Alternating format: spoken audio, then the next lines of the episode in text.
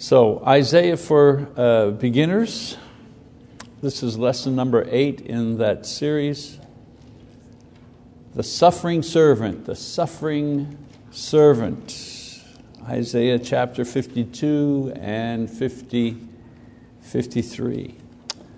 So, this morning I'd like to uh, look at and marvel at an amazing passage of Scripture in the book of Isaiah. That's the first time I'm using the word amazing, and I'm going to be using the word amazing quite a few times as we go through this particular lesson. Uh, this particular passage is considered to be one of the closest descriptions and prophecies of Jesus' person and His work contained in the Old Testament. Now, there are hundreds of prophecies in the Old Testament, but this one is special.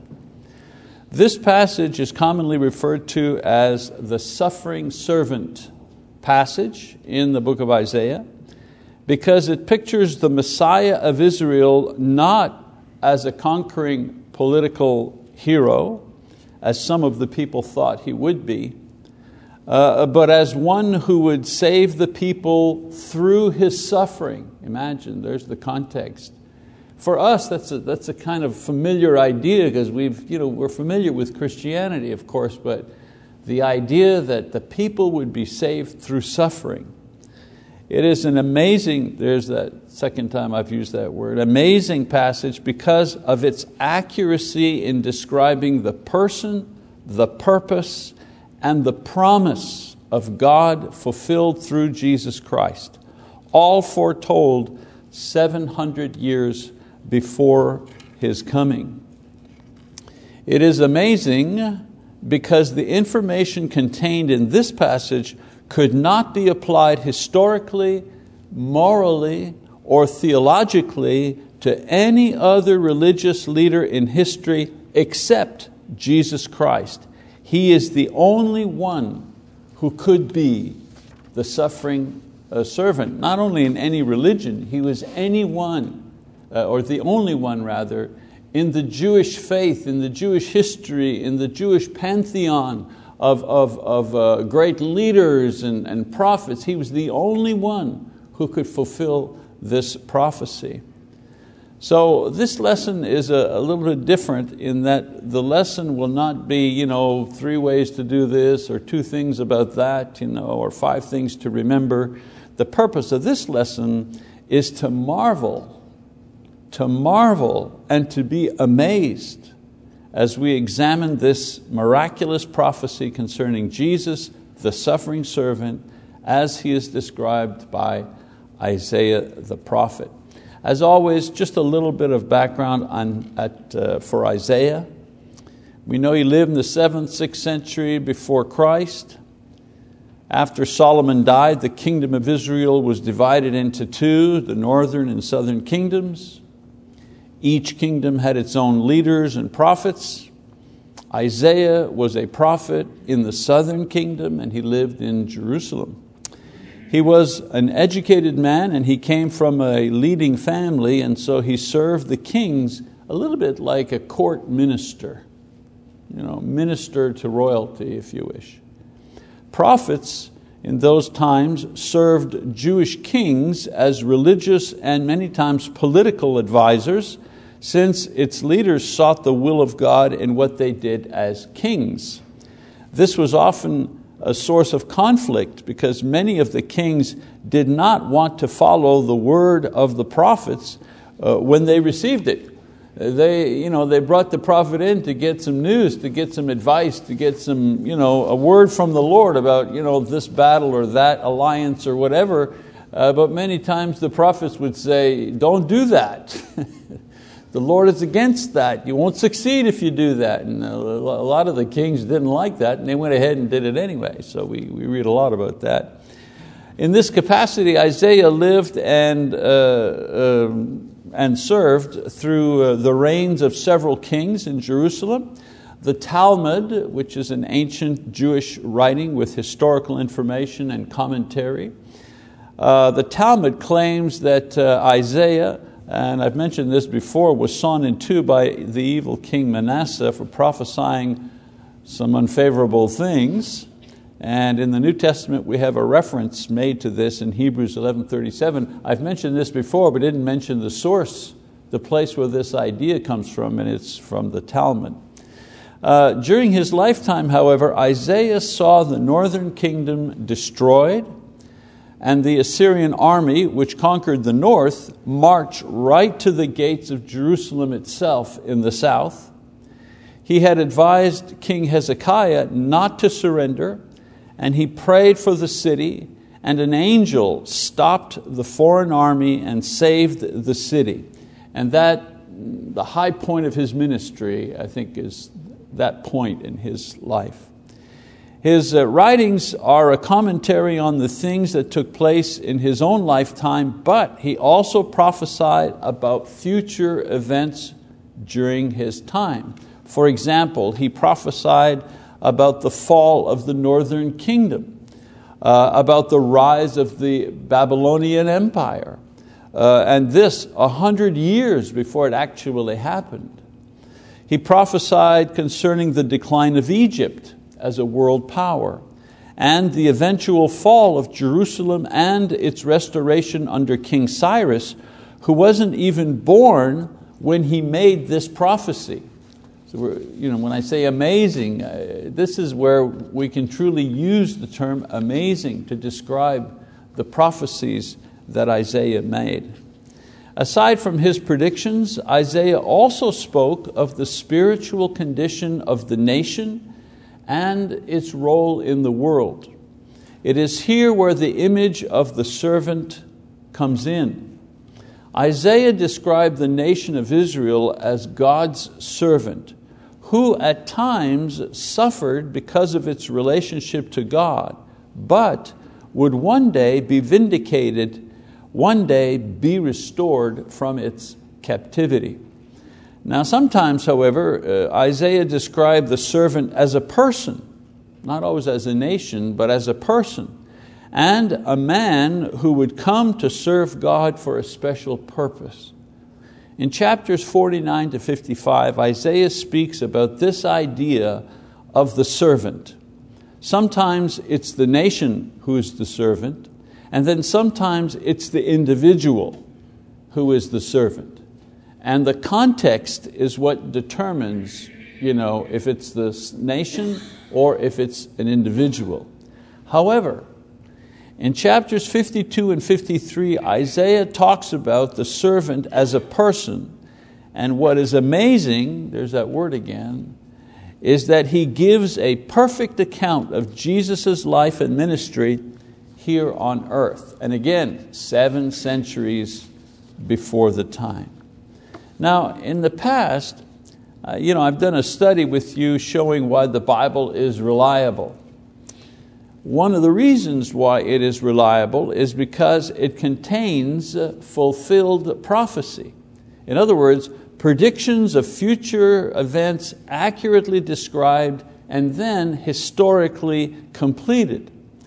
And so in Isaiah 52, 53, these chapters contain one of the clearest examples of what's called fulfilled prophecy.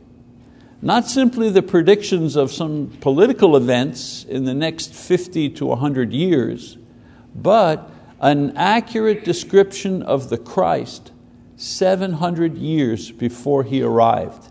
And accurate in every way, in every way it was accurate. It was accurate in describing His person. You, you, could, not, you could not fit any other person in history uh, to the description that Isaiah provides in Isaiah 53. It was accurate in describing his purpose, the heart and the soul of the Christian religion, the reason for Christ's work is described. And it was accurately describing his promise.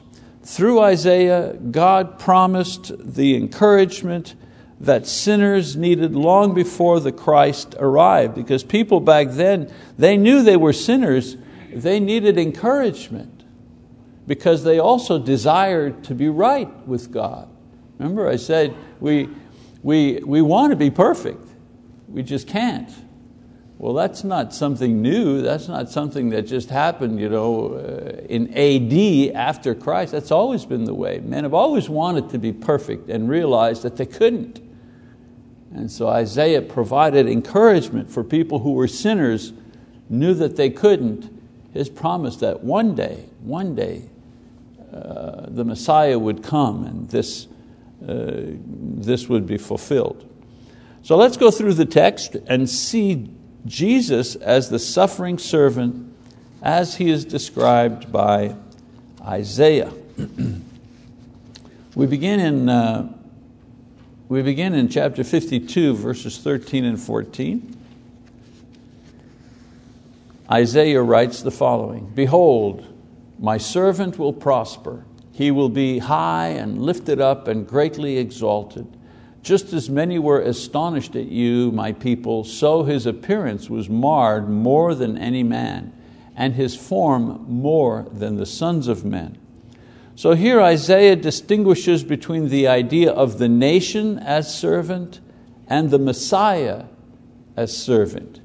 Even though the nation has suffered in the past, the suffering of this individual will be great he immediately identifies this person as a servant and as a servant who will suffer.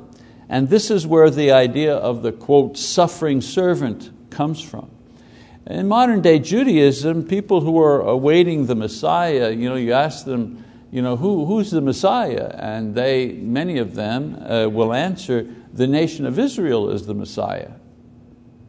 Still hold to that idea all the suffering that has taken place, you know, that the nation of Israel has suffered, the Jewish people has suffered. This is what, I, this is what they say Isaiah is talking about. This is how they rebut uh, this argument. They said all the suffering that the nation has done throughout history, this is the suffering that will eventually uh, take care of uh, man's sin uh, before God. And it's through the nation of Israel uh, that God will come and bless uh, the, entire, uh, the entire world. But you'll see as we read Isaiah, he's not talking about the nation of Israel when he's talking about the suffering servant. So we read in verse 15, Thus he will sprinkle many nations, kings will shut their mouths on account of him. For what had not been told them, they will see and what they had not heard, they will understand. So this verse reveals the purpose of the Messiah's ministry, and that is to cleanse. To cleanse. The priests uh, uh, would sprinkle the people with the blood of the sacrifice as a way of signifying that the sacrifice covered their sins, cleansed them of moral filth. The sprinkling of nations is a reference to the idea that the sacrifice of the Messiah would accomplish this, not only for the people in the physical presence of the priest, but for the entire world. That imagery of him sprinkling the nations. Even powerful men like kings will be amazed because God's plan for saving man by cleansing him from sin will finally be revealed through this servant. In Romans 16 25, Paul talks about you know, the mystery that uh, was long held. Uh, the angels wanted to know what, what, what was the mystery. You know, and Isaiah is talking about the mystery here. The mystery is that God's servant would cleanse all the nations. In chapter 53, verse 1, it says, Who has believed our message? And to whom has the arm of the Lord been revealed? Here Isaiah writes as God Himself uh, would be speaking in the first person. And so God is saying that despite the things that the Messiah would do, there would be disbelief. You know, who has believed our message? And so the prophecy here is that the reaction to what the servant would do would be disbelief. And history confirms that despite the miracles and the teaching, the resurrection, the Jews at first, and then the world largely disbelieved. Once stated, Isaiah then goes on to describe the person of the servant. Verse 2 and 3. He says, For he grew up before him like a tender shoot, and like a root out of parched ground. He has no stately form or majesty that we should look upon him, nor appearance that we should be attracted to him. He was despised and forsaken of men, a man of sorrows and acquainted with grief, and like one from whom men hide their face, he was despised and we did not esteem him. And so he grew like a plain plant, not in a royal garden, you know, he grew without special care. This refers to the humble birth of Jesus, who, although he was king, he chose to be born in a manger of poor people. His early years were not spent as a prince in splendor with attention paid to him, but in obscurity, living under submission to his parents. In his later life, during his public ministry, he spent much time avoiding the crowds who merely wanted bread, the religious leaders who wanted to trap him and kill him, and his final night was spent alone in anguish and in prayer, and his last days, a long ordeal of suffering and rejection and a very painful death. And he goes on to say in verses four to six, surely our griefs he himself bore, and our sorrows he carried. See the, uh, the parallelism going on there? The parallelism? The griefs he himself bore repeats the same idea. Sorrows he carried. Yet we ourselves esteemed him stricken, smitten of God, and afflicted. But he was pierced through for our transgressions.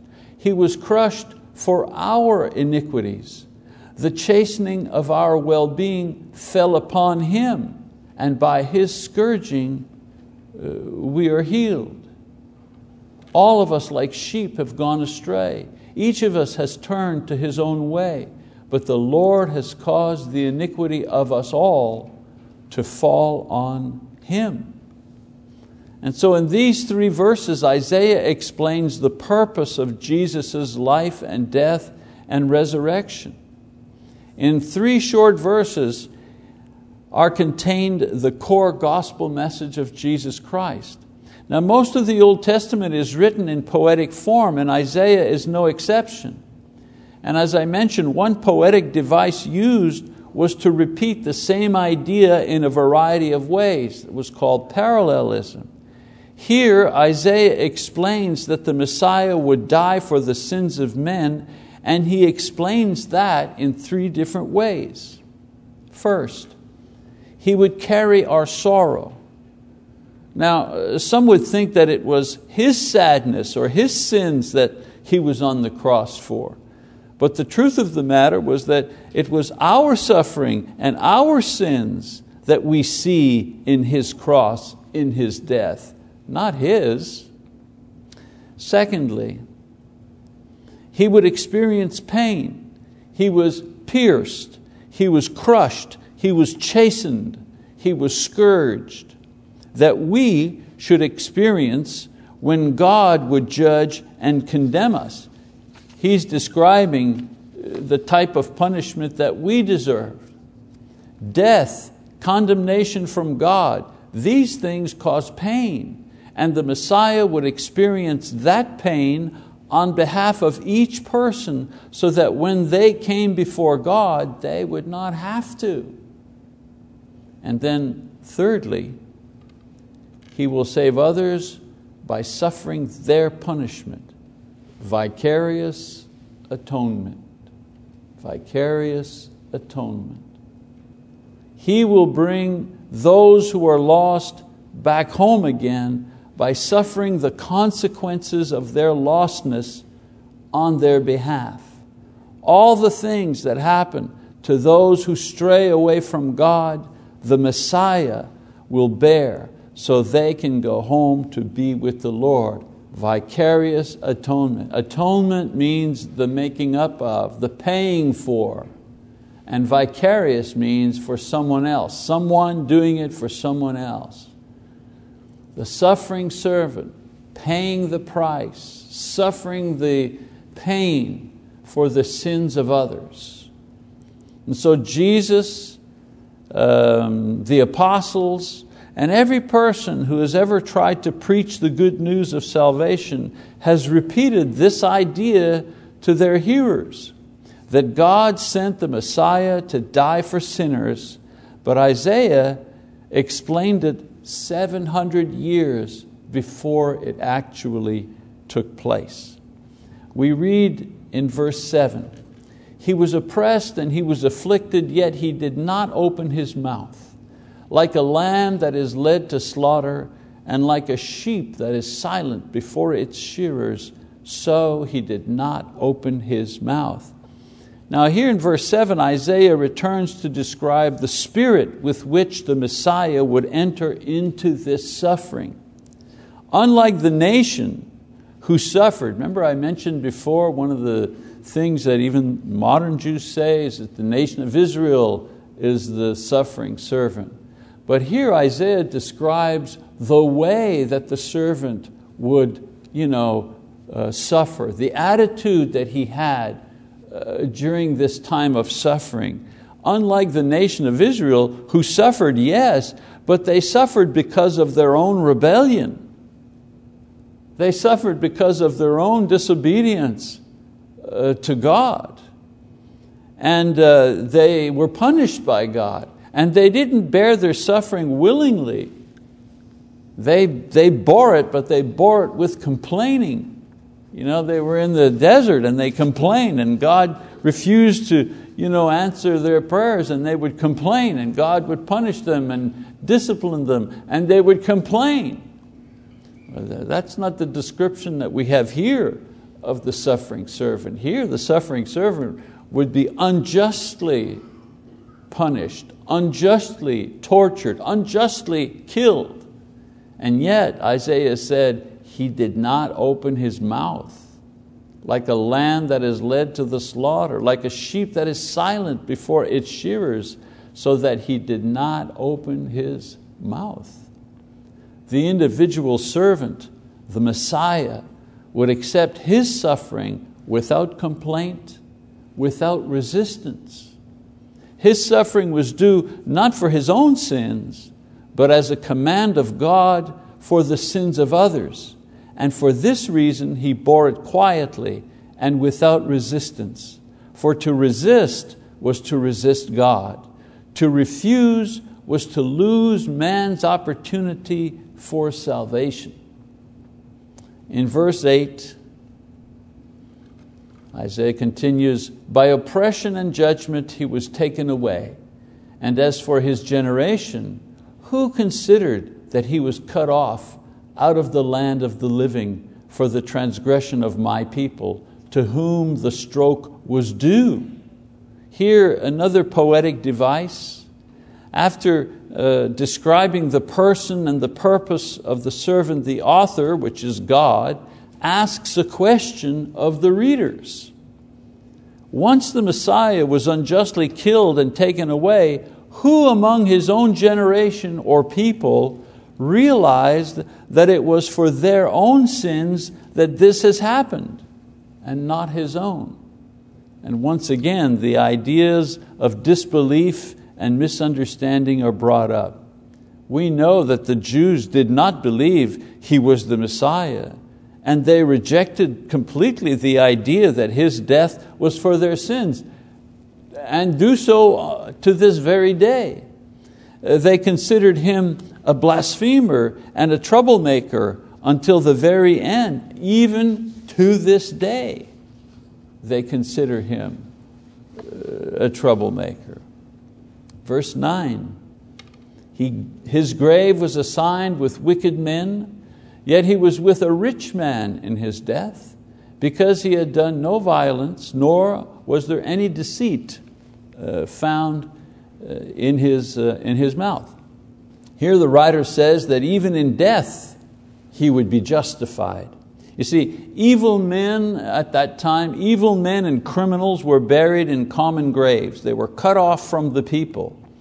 But even though Jesus was considered this by the people, He would nevertheless be buried in a proper grave.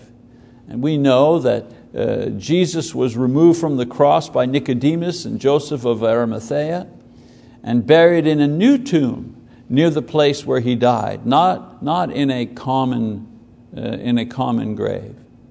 Uh, even though he died like a criminal, he was buried like a just man. We read about that in the New Testament in John chapter 19, verses 38 to 42. Now, in the last verses, the promise or the result of the Messiah's suffering is explained. Again, this is explained in different ways. Verse 10 the result of the Messiah's suffering explained. So, verse 10 But the Lord was pleased to crush him, putting him to grief. If he would render himself as a guilt offering, he will see his offspring, he will prolong his days, and the good pleasure of the Lord will prosper in his hand. So the servant will live to see his descendants, those who will come after him. And God's will will be done through him. In other words, the pleasure of the Lord will prosper uh, in his hand. And of course, the Messiah did uh, see his offspring. We're his offspring. Generation after generation, he saw the fruit uh, that his sacrifice bore uh, in the offspring um, of faith that we are and generations of Christians uh, are to this day.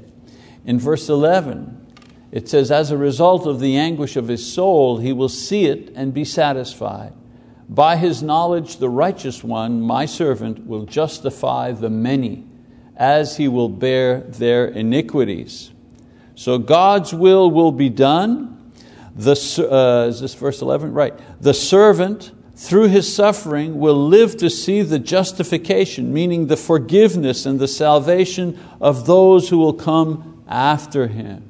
He's going to see the fruit of his labor, the product of his suffering. Verse 12 Therefore, I will allot him a portion with the great, and he will divide the booty with the strong because he poured him out himself to death and was numbered with the transgressors, yet he himself bore the sin of many and interceded for the transgressors. In other words, he will be considered great because of his work as atoning sacrifice, his work as mediator between God and sinners.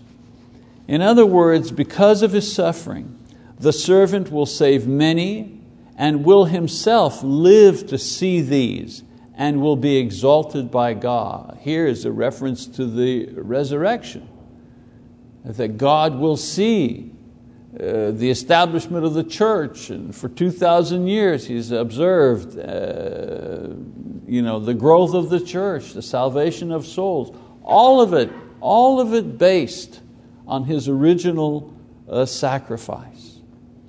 Now, in this passage, uh, uh, written 700 years before the appearance of the Messiah, Isaiah describes perfectly three things that we now know about Christ Jesus.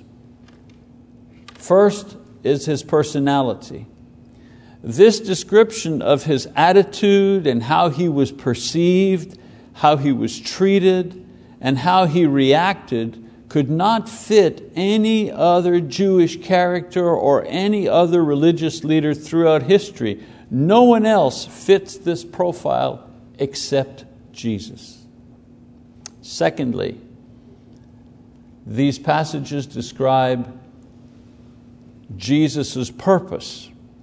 The doctrine of salvation by substitutionary atonement is perfectly explained here. I mean, it's amazing. It's amazing. He describes the theology uh, behind what behind what God is doing. He explains why God is doing what He will be doing 700 years before God actually does it. And I'm not saying that Isaiah is amazing. Isaiah was a man, a human like we are. God could have chosen any one of us to, to do this task. When I say amazing, it's, it's amazing what God did through Isaiah.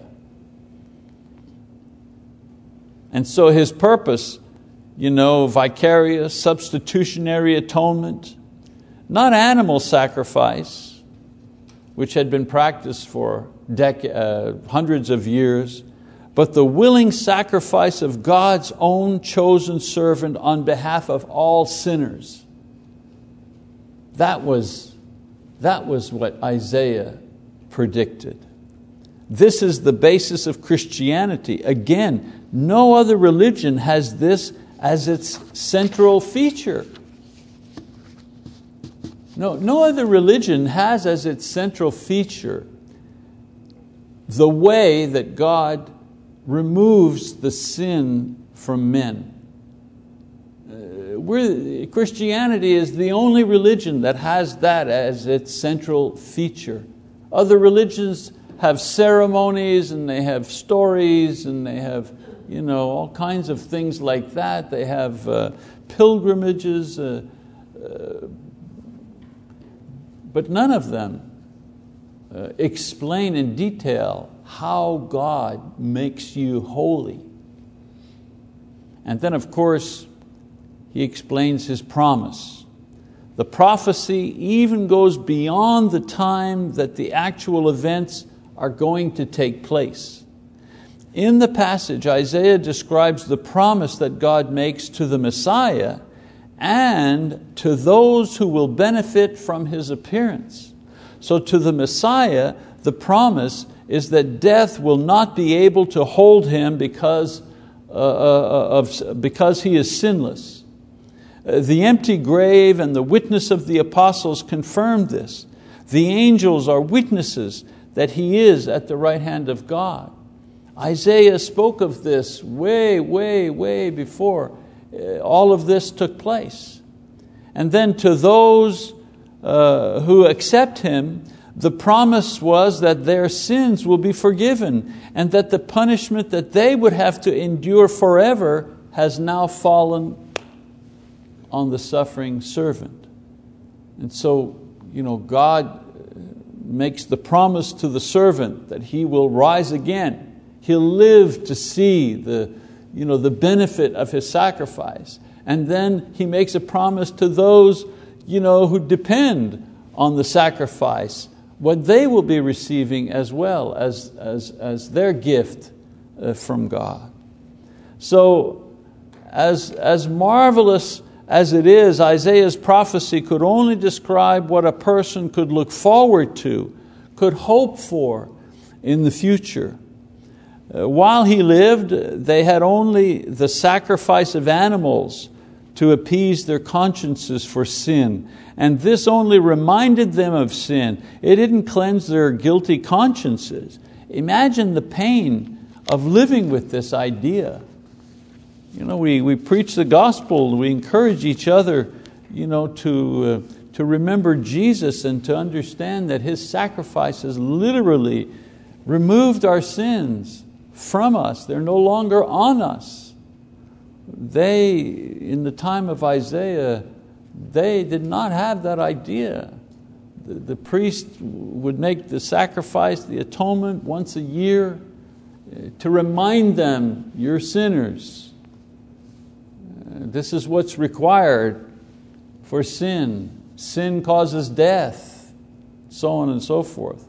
Isaiah was saying, but one day someone will come who will remedy that, who will take care of that. He'll take your sins and He'll take them upon Himself, and you'll be free from that. Wow, what a, what a, what a promise. Of course, we, on the other hand, we have the blessing of having seen Isaiah's prophecy fulfilled and having access to the sacrifice of the Messiah to wash away our sins and to guarantee our salvation and to protect us against the judgment which is to come. What He, through the miracle of prophecy, saw, we, through the Word of God, have access to today, and that is the opportunity to be saved through Jesus Christ.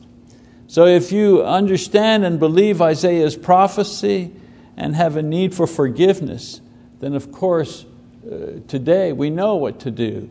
Uh, don't usually extend uh, invitations during the class. Uh, we, we do it you know, usually during the sermon. But this class uh, begs uh, us to be reminded that in order to take advantage of the sacrifice of Jesus, we confess His name, we repent of our sins, and we're buried with Him in the waters of baptism and the blood of Christ washes away, fulfills Isaiah's prophecy in our own life, and we rise anew as cleansed sinners uh, looking forward to an eternity with God in heaven. All right, well, that's the lesson on the, the amazing passage in Isaiah the, called the suffering servant.